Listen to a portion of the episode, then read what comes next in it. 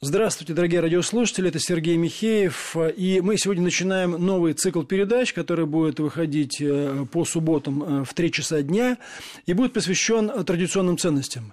Э, на мой взгляд, это крайне важно, потому что мы много говорим о политике, много говорим об экономике, о деньгах, о конфликтах, о выборах и о многом другом, но на самом деле, по моему глубокому убеждению, я об этом говорю у себя в передаче «Железная логика» ежедневно, на самом деле человек-то живет более простыми, но в то же время время более глубокими, более глубинными вещами.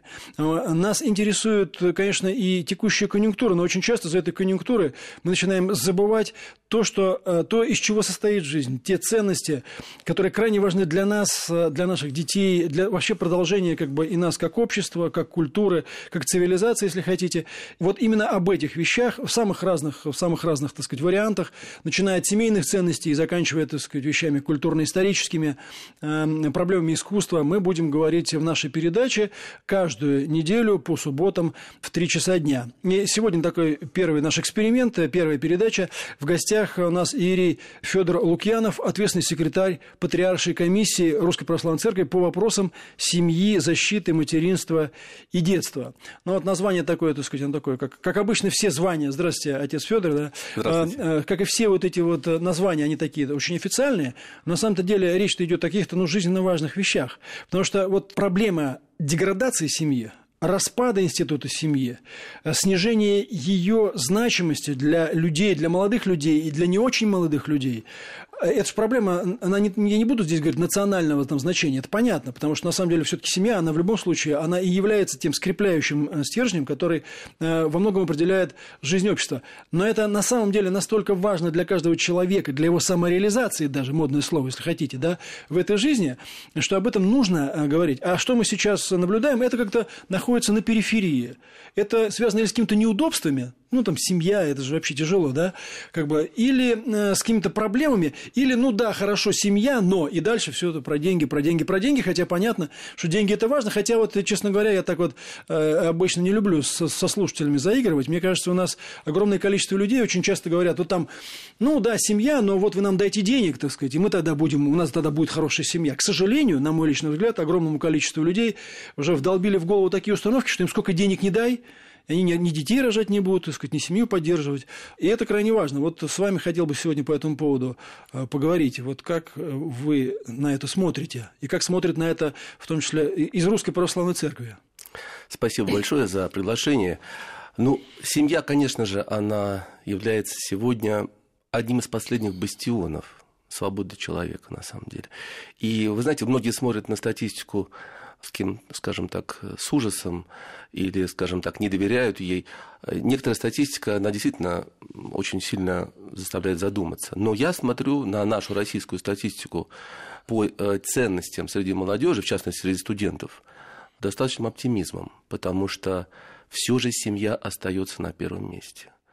Вот. И мы понимаем, что статистика вещь э, относительная. И лукавая. Лукавая, да. И сегодня с ней неоднократно проводятся манипуляции различные. Но эти опросы проводятся и внутри вузов. Я э, очень часто смотрел и, России, и московские вузы, и региональные. И в частности, все-таки студенты ассоциируют свое счастье именно с семьей. То есть пока еще а в каком соотношении, вот если вы владеете цифрами? Вы знаете, вот по статистике э, Академии госслужбы, которая была опубликована несколько лет назад, я помню э, все же где-то даже до более 50% студентов поставили семью на первое место. Семью и э, то, что с ней связано, конечно же. Любовь, счастье, все, что с ней, к ней прилагается. Вопрос только в том, что главным конкурентом семьи является собственное «я», да, вот именно как священник я могу сказать, что это и есть, собственно, следствие грехопадения человека, потому что у нас поменялись поменялась иерархия ценностей в нашем сердце. Да? У нас, как бы сказать, есть серьезное искушение поставить себя выше всех и даже на самое главное место, на место Божие. Вот именно с этим а, и борется и церковь, и совесть человеческая. Она говорит, подожди, слушай, даже с детства, малыш, да, ну почему ты ставишь себя прежде всего? Посмотрите, с самого рождения ребеночек уже пытается пойти по этому неправильному пути. Он пытается себя поставить на основное место, забывая о братиках, сестрах. Поэтому так хорошо, когда многодетная семья, он хотя бы адекватно начинает воспринимать себя вот, потому что действительно есть и папа, и мама, и бабушка, и дедушка, и братья и сестры. Но я не должен же быть центром этого всего. Иначе мы рискуем вырастить человека, который будет крайне неадекватен, он будет не социализирован, он будет ставить всегда себя на первое место, а значит, а, такой человек будет а, настроен на разрушение, потому что, конечно же, это восприятие, оно лишает человека истины, истинного понимания вещей. И вот семья на мой взгляд, и должна быть таким институтом, такой вот э, ячейкой безопасности общества, который позволяет э, ребенку вырасти человеком, а значит вырасти тем, кто видит своих ближних, умеет смотреть их глазами, вот к этому и призывает Русская Православная Церковь и наш святейший патриарх. Ну, кстати, удивительно, вот это как раз то, о чем вы говорите. Э, действительно, это стоит в центре, э, кстати говоря, вот той же самой либеральной идеи, которая как бы сегодня да, является идеологическим базисом, хотя некоторые отрицают, мол, идеологии у нас нет. Нет, она есть. Она есть, просто ее как бы официально никто не признает, не называет, она есть по факту. Но вот это обожествление себя, я божество – Поэтому вы, вы, вы и вы, и вы мне должны, э, но это интересное положение, так сказать, даже, даже в языческих культах все равно Бог что-то делал для всех остальных, пусть даже это был языческий божок. Да, я уже не говорю, так сказать, о, о традиционных религиях, тем более о православном христианстве, где, собственно говоря, Бог отдал себя да, ради этих людей. Вот. Но ладно уж там отдать себя, это что-то высшее, да, но э, вот эти люди, которые э, себя видят маленькими башками, они другим вообще давать ничего не хотят. Я, я, я, мне, мне, мне, для меня, для меня, для меня. Но интересно-то вот что, что э, на самом деле – вот эти мифы, внушаемые, э, в том числе молодым людям, делают их несчастными, потому что жизнь такова, что никакое ты не божество, что бы ты там о себе не думал, и на самом деле у тебя нет никаких таких сверхспособностей, которые тебе внушает массовая культура, а это значит, что ты, думая о том, что ты центр и пуп земли, ты обрекаешь себя на несчастье. Ты рано или поздно становишься несчастным, потому что ты не сможешь быть тем, на что ты претендуешь. Это невозможно физически, что бы ты там себе не выдумывал. И отсюда как бы проблемы пьянства, наркомания, потому что спрятаться в это, значит, компьютер, игромания, там, все что угодно, да, все, что Совершенно с этим связано. Верно. Отсюда же агрессия в отношении других. Ах, у меня не получается, это не из-за меня, это не из-за вас. И мало того, что человек становится несчастным, он и других вокруг себя делает несчастными. И совершенно правильно вы сказали, что все зависимости, с которыми мы э, так или иначе боремся, э, наше общество в этой жизни, они все возникают именно из-за этой диспропорции, скажем так, из этого диссонанса возникающего от того, что я стоит на первом месте. А как раз вот эти западные идеологии, которые сегодня активно внедряются в наше общество, они пытаются именно поддержать вот это вот больное состояние человека, неадекватное состояние человека, который а, кроме себя не может видеть э, ничего остального. И именно вот с этим, например, связана последняя история с попыткой э, внести э, новый вариант закона о семейном и домашнем насилии вот, о котором сейчас тоже разговаривают. И надо сказать, что Русская Православная Церковь крайне негативно относится к этому э, так называемому законопроекту, потому что его трудно назвать не то что законопроектом, но и даже каким-либо комплексом норм, которые хоть как-то бы заботились о реальной борьбе с насилием, потому что это фактически атака на а, семью то есть под эгидой борьбы с насилием, благородной целью делается все, чтобы, ну, например, условно говоря, вы не пустили своего ребенка на дискотеку, вы совершили уже насилие, то есть все должны понимать, ребята, мы сегодня получим с вами как бы результат такой, что каждый из нас станет потенциальным скажем так, объектом э, санкций вплоть до ареста за то, что мы пытаемся вот эту глину, которая изначально, да, вот, так сказать, ведь человек действительно изначально, мы до 7 лет помогаем ребенку формироваться, родители как бы берут его, ну, скажем так, волю на аутсорсинг, как сегодня модное слово, они пытаются помочь малышу владеть собой. Вот. И, конечно, здесь можно привязаться очень серьезно к родительским ограничениям, к родительским каким-то наказанием и так далее. И на Западе мы уже видим, как из-за того, что внедрены такие нормы, дети становятся не то что неуправляемыми, они получают поощрение своему эгоизму. И уже ко многим, уже когда им исполняется более скажем так, уже 10-12 лет, родители начинают бояться своих детей. Ну, потому что они могут на, на них уже совершенно а, сказать, четко подать в суд и так далее. К сожалению, мы и здесь это и видим. Другое дело, что, может, у нас пока вот юридической основы для этого нет. Но вот ее готовят. Я просто поясню. Да, речь идет о готовящемся к обсуждению в Государственной Думе. Это не то, что мы тут разговариваем о чем-то там, что происходит там. Мы привыкли там. Вот, а вот вы знаете, там в Дании, вы знаете, там в Голландии, вы знаете, там еще где-то.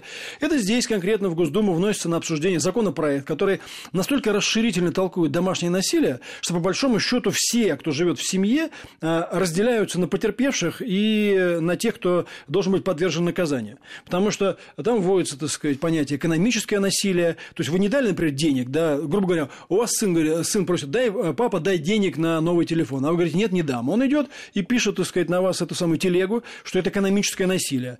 Или, скажем, там, психологическое насилие. А он, он или она, или он, не имеет значения, да, так сказать, хочет, хочет сделать что-то, что, ну, очевидно, как бы не надо делать. Вот ему говорят, не смей этого делать. Он э, берет и пишет бумагу. Это психологическое насилие над моей волей. Или там даже есть такая штука, как там ущемление половой свободы.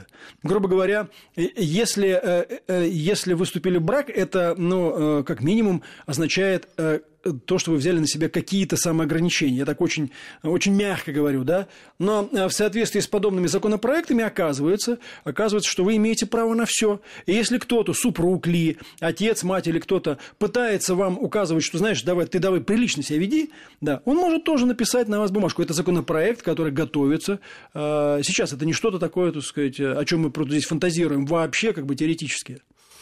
Я поражен одному, что мы вот сейчас говорим о том, что Россия Россия обвиняется со стороны Соединенных Штатов в том, что она вмешивалась, якобы вмешивалась в выборы и так далее, и так далее. Но, простите, а сегодня Соединенные Штаты разве не вмешиваются в законодательство Российской Федерации? Ведь все феминистские организации, которые я иногда могу назвать только одним словом, секта, по их, скажем так, совершенно необъективности, потому что секта отличается от религии чем? Что она не ищет истину, она вот утверждает совершенно какие-то вещи, часто очень спорные, но очень агрессивно. И вот эти, эти феминистские организации, финансируемые Соединенными Штатами, вот я видел э, статистику примерно Э, от фонда Форда, от других фондов, они получают миллионы долларов для того, чтобы создавать вот такие проекты, законопроекты и вносить их в нашу Государственную Думу и в Совет Федерации.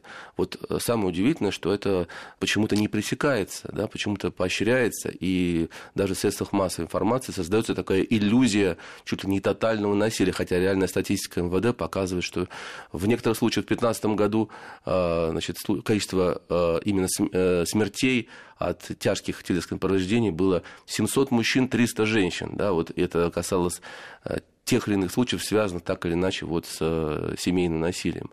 То есть э, мы видим э, какие-то страшные цифры в виде 14 тысяч смертей, женских смертей, какую-то очень странную статистику европейскую, которая явно была взята неподготовленными аналитиками, может, и ангажированными аналитиками. Но в результате мы получаем некую истерию, на фоне которой вот пытается, фактически пытается взломать последний бастион русской государственности. Это нашу замечательную семью. Вот, и поэтому, конечно же, этот э, закон должен быть отклонен. Мы на этом настаиваем, конечно. Ну, я уж не говорю о том, что э, его внедрение, например, приведет к совершенно очевидным ну, скажем, мягко недовольству во многих традиционных регионах э, России. Например, тот же самый Северный Кавказ. Представьте себе, э, там начнется, так сказать, начнут вводить подобную правовременительную практику, при которой какие-то совершенно посторонние люди могут зайти к вам в семью, да, и начинать вам говорить, вот, э, вот ты это делай так, ты это делай так. Людям это не то, что не понравится, а они станут объектом манипуляции со стороны наших откровенных недругов.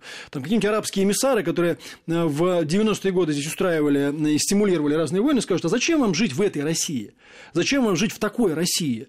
Давайте вы, так сказать, того, на вольные хлеба, зачем вам эта Россия нужна? Да, то есть, на самом деле, это угрожает в том числе вопросам национальной безопасности. Я уж не говорю о том, что э, вот эти вещи, идеи продвигают примерно те же люди, которые якобы борются с коррупцией, бюрократией, а здесь создается и э, сфера, так сказать, поля для коррупции – Ну, что к вам должны, так сказать, люди заходить, а они э, ну, э, гарантировать то, что эти десятки тысяч людей, э, контролеры так называемые, абсолютно честно невозможно. И поле для невероятного роста какого-то непонятного бюрократического аппарата, или они говорят, что этим будут заниматься активисты НКО. Представьте себе, какие-то люди, так сказать, просто абсолютно посторонние, из некоммерческих организаций, может быть, которые даже неадекватные, должны приходить к вам домой, они имеют право открывать, так сказать, дверь и, значит, докладываете, как ты, муж, живешь с женой, а как ты, жена, с мужем, а как дети, всем ли довольны? То есть, на самом деле, доведенная до абсурда, эта идея превращается в противоположность. И речь идет не о борьбе с насилием, а о насаждении этого насилия, но только с внешнего контура. Мы делаем перерыв, после которого продолжим нашу беседу. Еще раз напоминаю, что это э, программа Сергея Михеевым о традиционных э, ценностях. Она будет выходить каждую неделю по субботам в 15.00. И вот наш первый гость – это э, Ирий Федор Лукьянов. У меня вопрос к вам. Э, батюшка, а вот э, на ваш взгляд, а зачем это делается? Вот, то есть, грубо говоря, вот эти люди, они понимают, что они делают или нет? И какова пропорция тех, кто просто заигрался от дури собственной, да, от собственной экзальтированности, и тех, кто имеет такие, ну, очень далеко идущие планы? Вы знаете, я думаю, идет прямо пирамидальная структура, как всегда. И наверху этой пирамиды люди совершенно четко понимающие, на кого и как и за сколько они работают, и часто это даже зарубежные центры, как это показывает практика, но это, такие проекты проводились активно американским э, агентством по развитию, потом, значит, э, фондом Сороса. Вот сейчас мы видим такое же финансирование идет вот этим вот неправительственным организациям, российским организациям, которые лоббируют сегодня активно этот закон. Конечно же, люди, находящиеся наверху, все понимают. Но вот э, люди, которые... Наверху этой пирамиды. Наверху этой пирамиды, да. Те люди, которые э, исполняют это, либо намеренно закрывают глаза – либо находится в состоянии некого такого, сказать, ну, обработанном сознания, которое в некой такой либеральной парадигме, где приоритет э, скажем так, прав ребенка, как, э, понимаемых именно с либеральной точки зрения, он абсолютен над э, правами родителей. Вот мне очень странно, кстати, почему феминистские организации не занимаются вопросом здоровья наших мам, вот, женщин, которые прошли вот эту очень сомнительную процедуру экстракорпорального оплодотворения. Почему они не поднимают вопрос? А, собственно говоря, почему, так сказать, она так широко распространена, и почему при отсутствии Всероссийского реестра ЭКО, который не показывает нам никаких, вот, скажем так, данных, почему при наличии э, противопоказаний очень больших сегодня это активно проводится во многих регионах, и где гарантия того, что вот эта онкология, всплеск молодого рака – он не связан с процедурами ЭКО. А это есть. А об этом сегодня говорятся, говорится с медицинской трибуны, говорится на нашем Гиппократовском форуме, который у нас проходит каждый год в феврале. И сегодня также э, важным является позиция Союза педиатров России, которая выступает против процедуры ЭКО. Но голос педиатров почему-то здесь не учитывается, ибо до 70%, называется цифра, это справка Союза педиатров, э, официально опубликована на сайте Союза, э, до 70% детей после ЭКО имеют инвалидность. Почему вот здесь это вопрос конкретно, да, прав детей, вопрос здоровья матерей, прошедших эту сомнительную процедуру. Почему здесь нету никакого протеста со стороны этих неправительственных организаций? То есть мы видим сразу ангажированный интерес не к этому вопросу. На самом деле их интерес и не защита матерей, и не защита женщин, и не защита детей, а разрушение вот этой вот семейной четкой структуры семейной, размывание ролей в семье, это вот, этому способствует так называемая гендерная идеология. Конечно же, финалом этого будет являться построение за наш с вами счет за счет налогоплательщиков построение такой вот достаточно похожей, в общем-то, на контрацепционный лагерь системы, который будет принуждать э, человека фактически, ну, даже отказываться от семейных отношений, потому что так проще, когда ты один существуешь. К этому они, собственно говоря, нас и подталкивают, к созданию всеобщего такого атомизированного общества, сообщества инфантильных и обладающих деньгами, людей, не связанных с семейными отношениями. И на Западе мы уже видим результат. Это идеальный потребитель. Вот этот вот человек, не связанный с семьей, он меняет регулярно телефоны, игрушки очередные, только для больших дядей и тетей. И в результате те корпорации, которые заказывают эту политику, получают идеального потребителя за счет разрушения семьи. Ну и, может быть, такого человека будет, в конце концов, и легче обмануть. Так, если уж как бы мы говорили на эти темы, в конце концов, вы же представляете Русскую Православную Церковь, правильно? То есть, насколько я понимаю, я позволю себе, так сказать, э, дам себе свободу продолжить эту мысль, на, как я ее себе понимаю, в конечном итоге, это, собственно говоря, в тот критический момент, о котором говорит апокалипсис, позволит всех этих людей удобно обмануть. Совершенно верно. Ибо тот, кто придет во имя свое, как сказано в Апокалипсисе, он и будет вожаком всех, кто живет во имя свое. То есть здесь закладывается мина, которая потом будет миной э, всеобщей, да, которая э, взорвет мир, собственно говоря, и приведет к его э, завершению. Потому что там, где оскудела любовь, основная традиционная ценность, там начинается конец мира. И вот здесь мы видим как раз попытку создать, ускорить этот процесс за счет именно вот провоцирования оскудения этой любви. Ну и плюс ко всему, да, когда как раз вот э, основное, ну скажем так, основное место, где эту любовь может себя проявить семья, объявляется на самом деле проблемой, объявляется э, трудностью, объявляется тем, к чему не надо стремиться, тогда вопрос, а вообще вот этой любви, то есть, грубо говоря, э, идет к тому, что этой любви не останется места. Да, если так вот э, по-современному, не будет той технологической рамки, если хотите, да, где эта любовь могла бы быть и где она могла бы работать. Именно так. Надо разрушить условия для ее как бы э, существования, потому что ей негде было угнездиться. Семья да? – это пространство любви, там, где можно реализовать эту любовь. Хочу, кстати, даже сказать, что, э, вы знаете, многие сегодня считают, что любовь, она появляется сразу. Нет, как показывает практика, именно супружеская любовь, она возрастает. То есть от малого даже от плотского, от э, душевного контакта возрастает уже до духовного, то есть она укрепляется с возрастом. И поэтому, конечно же, сегодня понятие любви, оно очень дискредитировано. Вот мы, наверное, должны ее первой поставить среди традиционных ценностей. Если в обществе оскудеет любовь, любовь друг к другу, к ближнему, а, к своим детям, то это общество долго не просуществует. Но для того, чтобы это понять, и тем более применить, для этого надо э, применить какое-то усилие. А если пропагандируется жизнь без усилия, э, жизнь направленная на развлечение, а зачем вообще какие-то усилия, так сказать, применять? К чему это? Это означает себя ограничивать. Ну вот и здесь вот этот круг как бы замыкается. Кстати, вы сказали очень важные слова о том, что деньги и благополучие семейное вовсе не связаны. Совершенно верно. Посмотрите, ведь э, в Швейцарии, во Франции, каков там коэффициент рождаемости? 1,2, 1,3. То есть люди, обладая деньгами, не рожают детей. Им не нужны дети. Они уже сами становятся детьми и воспринимают очередного ребенка как фактически конкурента своего. Ну, мы, да, мы должны там это сделать. Ну, одного-два хватает. А чтобы родить э, детей столько, сколько Господь человеку положил, потому что мы знаем, что Господь, Он великий художник, и Он великий мастер, Он творит семью как шедевр. И мы, конечно, не должны, э, не должны здесь препятствовать ему. Если он определил, что будет трое детей, вот приходит женщина, к примеру, и плачет, батюшка, почему вот так вот у меня в жизни э, двое детей, вот, и э, у всех проблемы. И пьют, и далеки от церкви, и вообще семью не, не смогли построить. Я отвечаю, спрашиваю обычно, а скажи, пожалуйста, а сколько у тебя было абортов?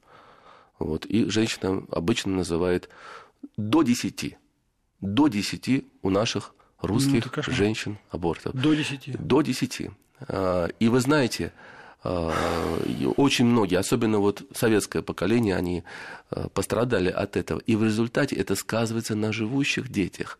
Они не получили большой семьи, они не получили среды, как вы правильно сказали, для развития своей, своей любви. Они научились любить. И поэтому у них, они как бы рождают, уже сейчас, уже живые дети, они вот э, как бы испытывают последствия того, что когда-то родители сказали «стоп». Вот это большая беда у нас сегодня. Ну, ну и даже для тех, кто как бы считается далеким от религиозных истин, но можно сказать, что как минимум это сказывается и на здоровье этих детей, тех, которые появились. Совершенно верно. Потому что они уже не могут быть здоровыми. Это крайне маловероятно. От этого и э, рост всевозможных врожденных пороков, заболеваний и всего, что с этим связано. А к вопросу э, об ЭКО, который вы сказали, опять же, да, я-то считаю, что метафизическая подоплека в этой проблеме, она основная, но, тем не менее, кроме всего прочего, конечно, э, там есть и откровенный бизнес-подход. Это же огромные деньги. На этом просто делаются огромные деньги на проблемах людей, на их одурачивание, на внушение им такой, так сказать, мысли, что можно косячить, извиняюсь за выражение, сколько угодно, а потом ты придешь и все сделаешь, можно сделать, так сказать, очень хорошие деньги. Вот и все. Совершенно верно. Я так понимаю, что там деньги крутятся, так сказать, очень немаленькие. Конечно. Очень немаленькие. На этой индустрии э, люди фактически, я бы даже сказал, что вопросы такие, как э, абортивная индустрия, да, вот экстракорпоральное оплодотворение, суррогатное материнство, это все комплексная вещь, которая приведет рано или поздно, вот по всей логике, и медицинской, и технологической, она приведет к лицензированию рождения. Потому что в каждой популяции эко-детей определенное количество детей уже, как показывают исследования шведские, э, испанские, э, количество бесплодных увеличивается. То есть, иными словами, формирование вот этой вот э, базы большого количества бесплодных людей, оно позволяет в будущем контролировать рождаемость буквально из очередного, так сказать, управляющего центра. Приходит человек, ему говорят, знаете, вот у вас масса кредитов, мы не можем вам позволить родить больше двух детей. И человек просто не может родить, потому что он физически не способен зачать ребенка. То есть, в принципе, это э, можно подвести под это легитимную основу и на, как закон оформить. Фактически все идет э, дело к тому, что вот под эту практику подгонит потом и, и все юридическое обоснование. Новые законы для новой жизни, некого нового общества, в котором вообще рождение детей может стать ну, некой экзотикой, по большому счету. Совершенно верно. Именно к этому и ведет вот эта ситуация. Пока мы не слышали слово лицензирование родов, но мы уже знаем понятие социального рейтинга, который действует в Китае как китаист по образованию часто общаюсь с людьми, которые там работают. И вот это вот Джун Шен Джен, так называемый, это рейтинг, который определяет, в общем-то, твою социализацию. Если ты выпадаешь из, скажем так, определенных норм, правил, то ты не можешь ни воспитать детей, скажем так, в официальном учреждении, да, не сможешь ни трудоустроиться, ни получить необходимую зарплату и так далее. Вот это все оно определяется этим социальным рейтингом. Это очень опасный инструмент, конечно же. И в итоге мы можем получить э, тоталитарную, такая, скажем, такую структуру бездуховную, которая основана на некоем, неком условном понятии рационализма, вот, который уже не ради человека, а ради неких определенных целей, скажем так, например, сокращение населения. Да, если кто-то захочет сократить население, сегодня у него это не всегда, не всегда получится, потому что пойди ты убеди человека, живущего в деревне, там, у которого необходимо, есть даже экономические предпосылки, чтобы рожать детей. Если загнать его в город, чему китайцы очень противятся, кстати, вот, если загнать его в город, поставить его в жесткие условия, обложить его системами контроля, то такого человека, конечно, легче вот направить в эту сторону. Это касается и контроля над биомедицинской сферой. Поэтому, конечно же, я вот призываю всех женщин подумать тысячу раз вот, и отказаться, конечно, от процедур ЭКО, потому что мы видим сегодня очень много смертей. К сожалению, это все не документируется, но вот и история с Заворотнюк, и история с э, Фриски, это все связано с ЭКО. Вот, и мы должны об этом тоже говорить, озвучить эту проблему, чтобы молодые мамы, они не шли на это. Ведь часто бывает, что люди просто э, через несколько лет у, него, у них происходит естественное зачатие ребенка. Вот, и не стоит подпитывать эту очень сомнительную индустрию. Ну, это при том, что еще вы, вспомнили про Китай, но китайцев все-таки полтора миллиарда. И э, там они могут оправдываться тем, хотя я лично эту практику не принимаю, считаю, что действительно она тоже ведет к какому-то, так сказать, новому концлагерю, но они могут оправдываться тем, что, знаете, мы не знаем, куда людей девать, по большому счету. А вот у нас-то совершенно другая проблема. У нас совершенно другая ситуация. Фактически идет вырождение просто откровенное вырождение, да, нас становится все меньше и меньше и меньше, и при той статистике, о которой вы говорили, что там женщин до 10 абортов делают, ведь вы поймите, вот часто говорят, ой, у нас вот проблема а, рождаемости. Слушайте, но если больше миллиона э, детей каждый год убивают, у вас еще не такая проблема будет – и не такие проблемы. А как вы хотели? Вы хотели, так сказать, да, делать все, что угодно, да, а потом говорите, дайте нам денег, мы будем жить хорошо. Нет. На самом деле, это эти вещи, находящиеся в голове, мы не можем просто позволить. И вот вы призывали женщину, э, так сказать, да, к сознательности, что называется, да. А я, в первую очередь, к мужикам, как бы, с мужчинами обращаюсь, в том числе к русским мужикам. Вот мы любим поговорить о том, вот как нас давят те, так сказать, да как жмут нас эти, да вот от тех жития не стало, и от прочих. А как вы себе думаете, если вы нести ответственность за собственную семью не хотите, если рожать детей вам влом, вам, так сказать, интереснее, там, не знаю, телевизор посмотреть, там, пиво попить или, или заняться какими-то экстремальными даже видами спорта, что касается молодежи, как вы думаете, будет развиваться эта ситуация? Да, нас будет все меньше и меньше, и рано или поздно мы сойдем с исторической арены. Нас просто заменят другие – другие, которые вот на все это разводилово, типа того, там, будьте как европейцы, будьте как в Европе, они просто не среагируют. А таких, на самом деле, довольно много в этом мире. И не думайте, что это жизненное пространство даровано вам на века. На самом деле его как вот даровали, да, в том числе и наши предки, так вот и отберут. Вот точно так же отберут, если вы дальше будете вот рассказывать друг другу байки про то, как надо жить в собственное удовольствие и так далее. К чему тогда все эти разговоры э, про, значит, патриотизм? К чему тогда все эти разговоры там про русский народ? К чему тогда все это недовольство э, какими-то там мигрантами и прочего? Это к чему все? К чему, если вы сами, на самом деле, палец о палец не хотите ударить, вам вообще неинтересно, э, неинтересно про все эти вещи слушать. Однако я вот к началу нашего разговора хотел вернуться. Вы, батюшка, сказали, что по опросам среди молодежи, тем не менее, больше половины, как бы, да, все-таки семейные ценности ставят во главу угла. Но вот э, мне что интересно, как человеку вот в сфере э, средств массовой информации и вот в информационной сфере работающему в том числе, да, на самом деле это интересный факт, который противоречит общей информационной картинке. Потому что общая информационная картинка такова, как будто вот уже ну, тотально никому это не нужно. Вот если посмотреть на информационное поле, такое ощущение, что все, уже все, люди уже все от этого отказались. Им вообще не нужно. Вот, но опросы показывают, что даже у молодежи это все еще занимает первое, там, второе место. Вот как вы, э, как вы это объясните? Э, вот где здесь истина, грубо говоря? Вы знаете, есть некий социальный иммунитет людям присуще внутреннее чувство правды. И вот в этом плане многие когда говорят, что, ну что, вот даже бывает в таких вот личных разговорах наши прямые противники говорят, ну что вы, церковь, вот мы понимаем, что вы пытаетесь всех спасти, помочь всем, как совесть, но вы же понимаете, что у нас больше сил вот это вот на земле. Ну, наш святейший патриарх очень хорошо ответил однажды, он говорит, вы забываете, кто за нами стоит, кто тот есть наш э, основатель и вдохновитель, Господь. Потому что, конечно же, э, в человеке есть некий встроенный нравственный компас, который изначально направляет его. Например, ну, все люди, наверное, согласятся, все слушатели наши, и верующие, и неверующие согласятся, что всем нужна правда даже неверующему человеку. Потому что ну, только на основе правды ты можешь, э, собственно говоря, принимать решения. Также все хотят безопасности сохранить себя, сохранить свою семью. Вот. И вот на этих двух а, китах сегодня, мне кажется, еще много-много построено. Пока еще человек не лишен вот этих вот внутренних глубинных стремлений к истине, и к а, сохранению, к спасению своему. И пока это будет оставаться, это вот этот нравственный компас, который, конечно же, будут пытаться уничтожить с помощью внедрения в систему образования, определенных проектов воспитания, даже в биомедицинскую сферу. Вот пока этот нравственный компас будет оставаться, у нас есть надежда на возрождение нашего общества.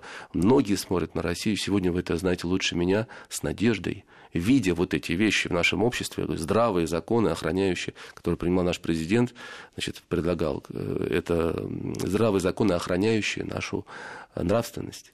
И вот я очень надеюсь, что президент тоже э, будет объективно проинформирован о этом новом законе в отношении, в отношении проекта нового закона и отклонит этот законопроект. Ну, будем надеяться. Хотя вот вы сказали, что всем нужна правда, но я, знаете, так немножко здесь ерничаю. Но не всем нужна правда о себе. Вот все хотят правды о других. Вот правда о других – это то, так сказать, нас хлебом не корми. Вот мы это пообсуждать, так сказать, готовы. А правда о себе – это не очень интересно. И в этом смысле, опять возвращаюсь вот к этой самой информационной, информационной среде и вообще к тому, вот о чем вы сказали, законы, да, поддержка семьи.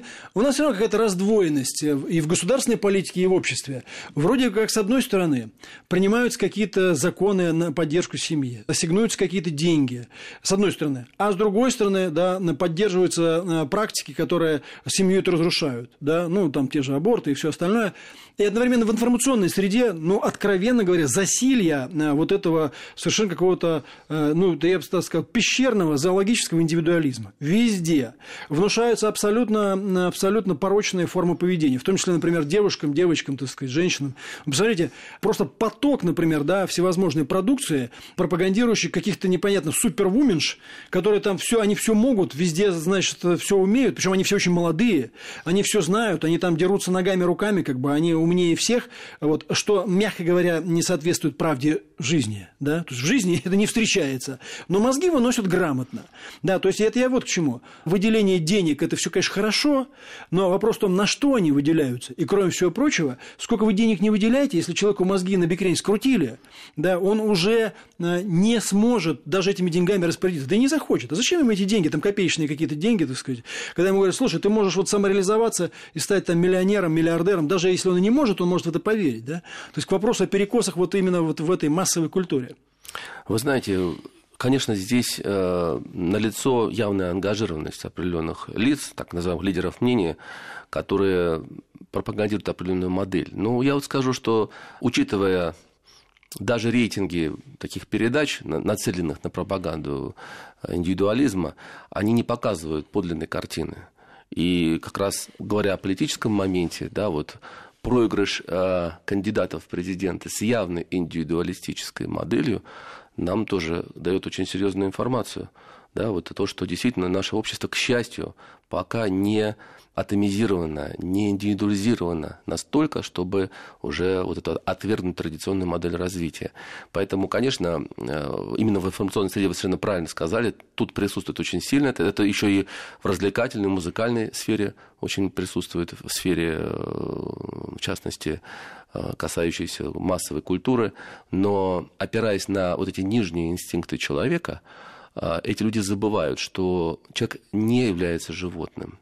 И... А забывают, или, может, у них раз хотят, чтобы он именно ну, так и думал? И забывают. Ну, многие, опять же, кто находится на вершине, часто осознают это, кто это делает, на вершине пирамиды, вот этой вот, скажем так, э, будем говорить не конспирологическим языком, а пирамиды ну, денежных, финансовых интересов, стоящих за развлекательной индустрией. Проще давать определенные, конечно, скажем так, инстинкты и на них делать определенную publicity, так называемую. Но это заканчивается. Людям, людям нужны духовные ценности, им нужны нравственные ценности. Они тоскуют по ним. Именно от этого идут и проблемы, которые есть в обществе. Да? Вот это же пьянство, да, это вот наркомания, она происходит от того, что у человека есть потребность в высшем. Ну, будем надеяться, что эти духовные ценности все-таки востребованы и будут востребованы всегда. Вернее, я в этом уверен, вопрос только в пропорциях, да. Но я благодарю вас за беседу. А, у нас был Ирий в гостях Федор Лукьянов. И я напоминаю, что это была первая передача из цикла передача традиционных ценностей, которая будет выходить э, со мной э, по субботам в 15.00.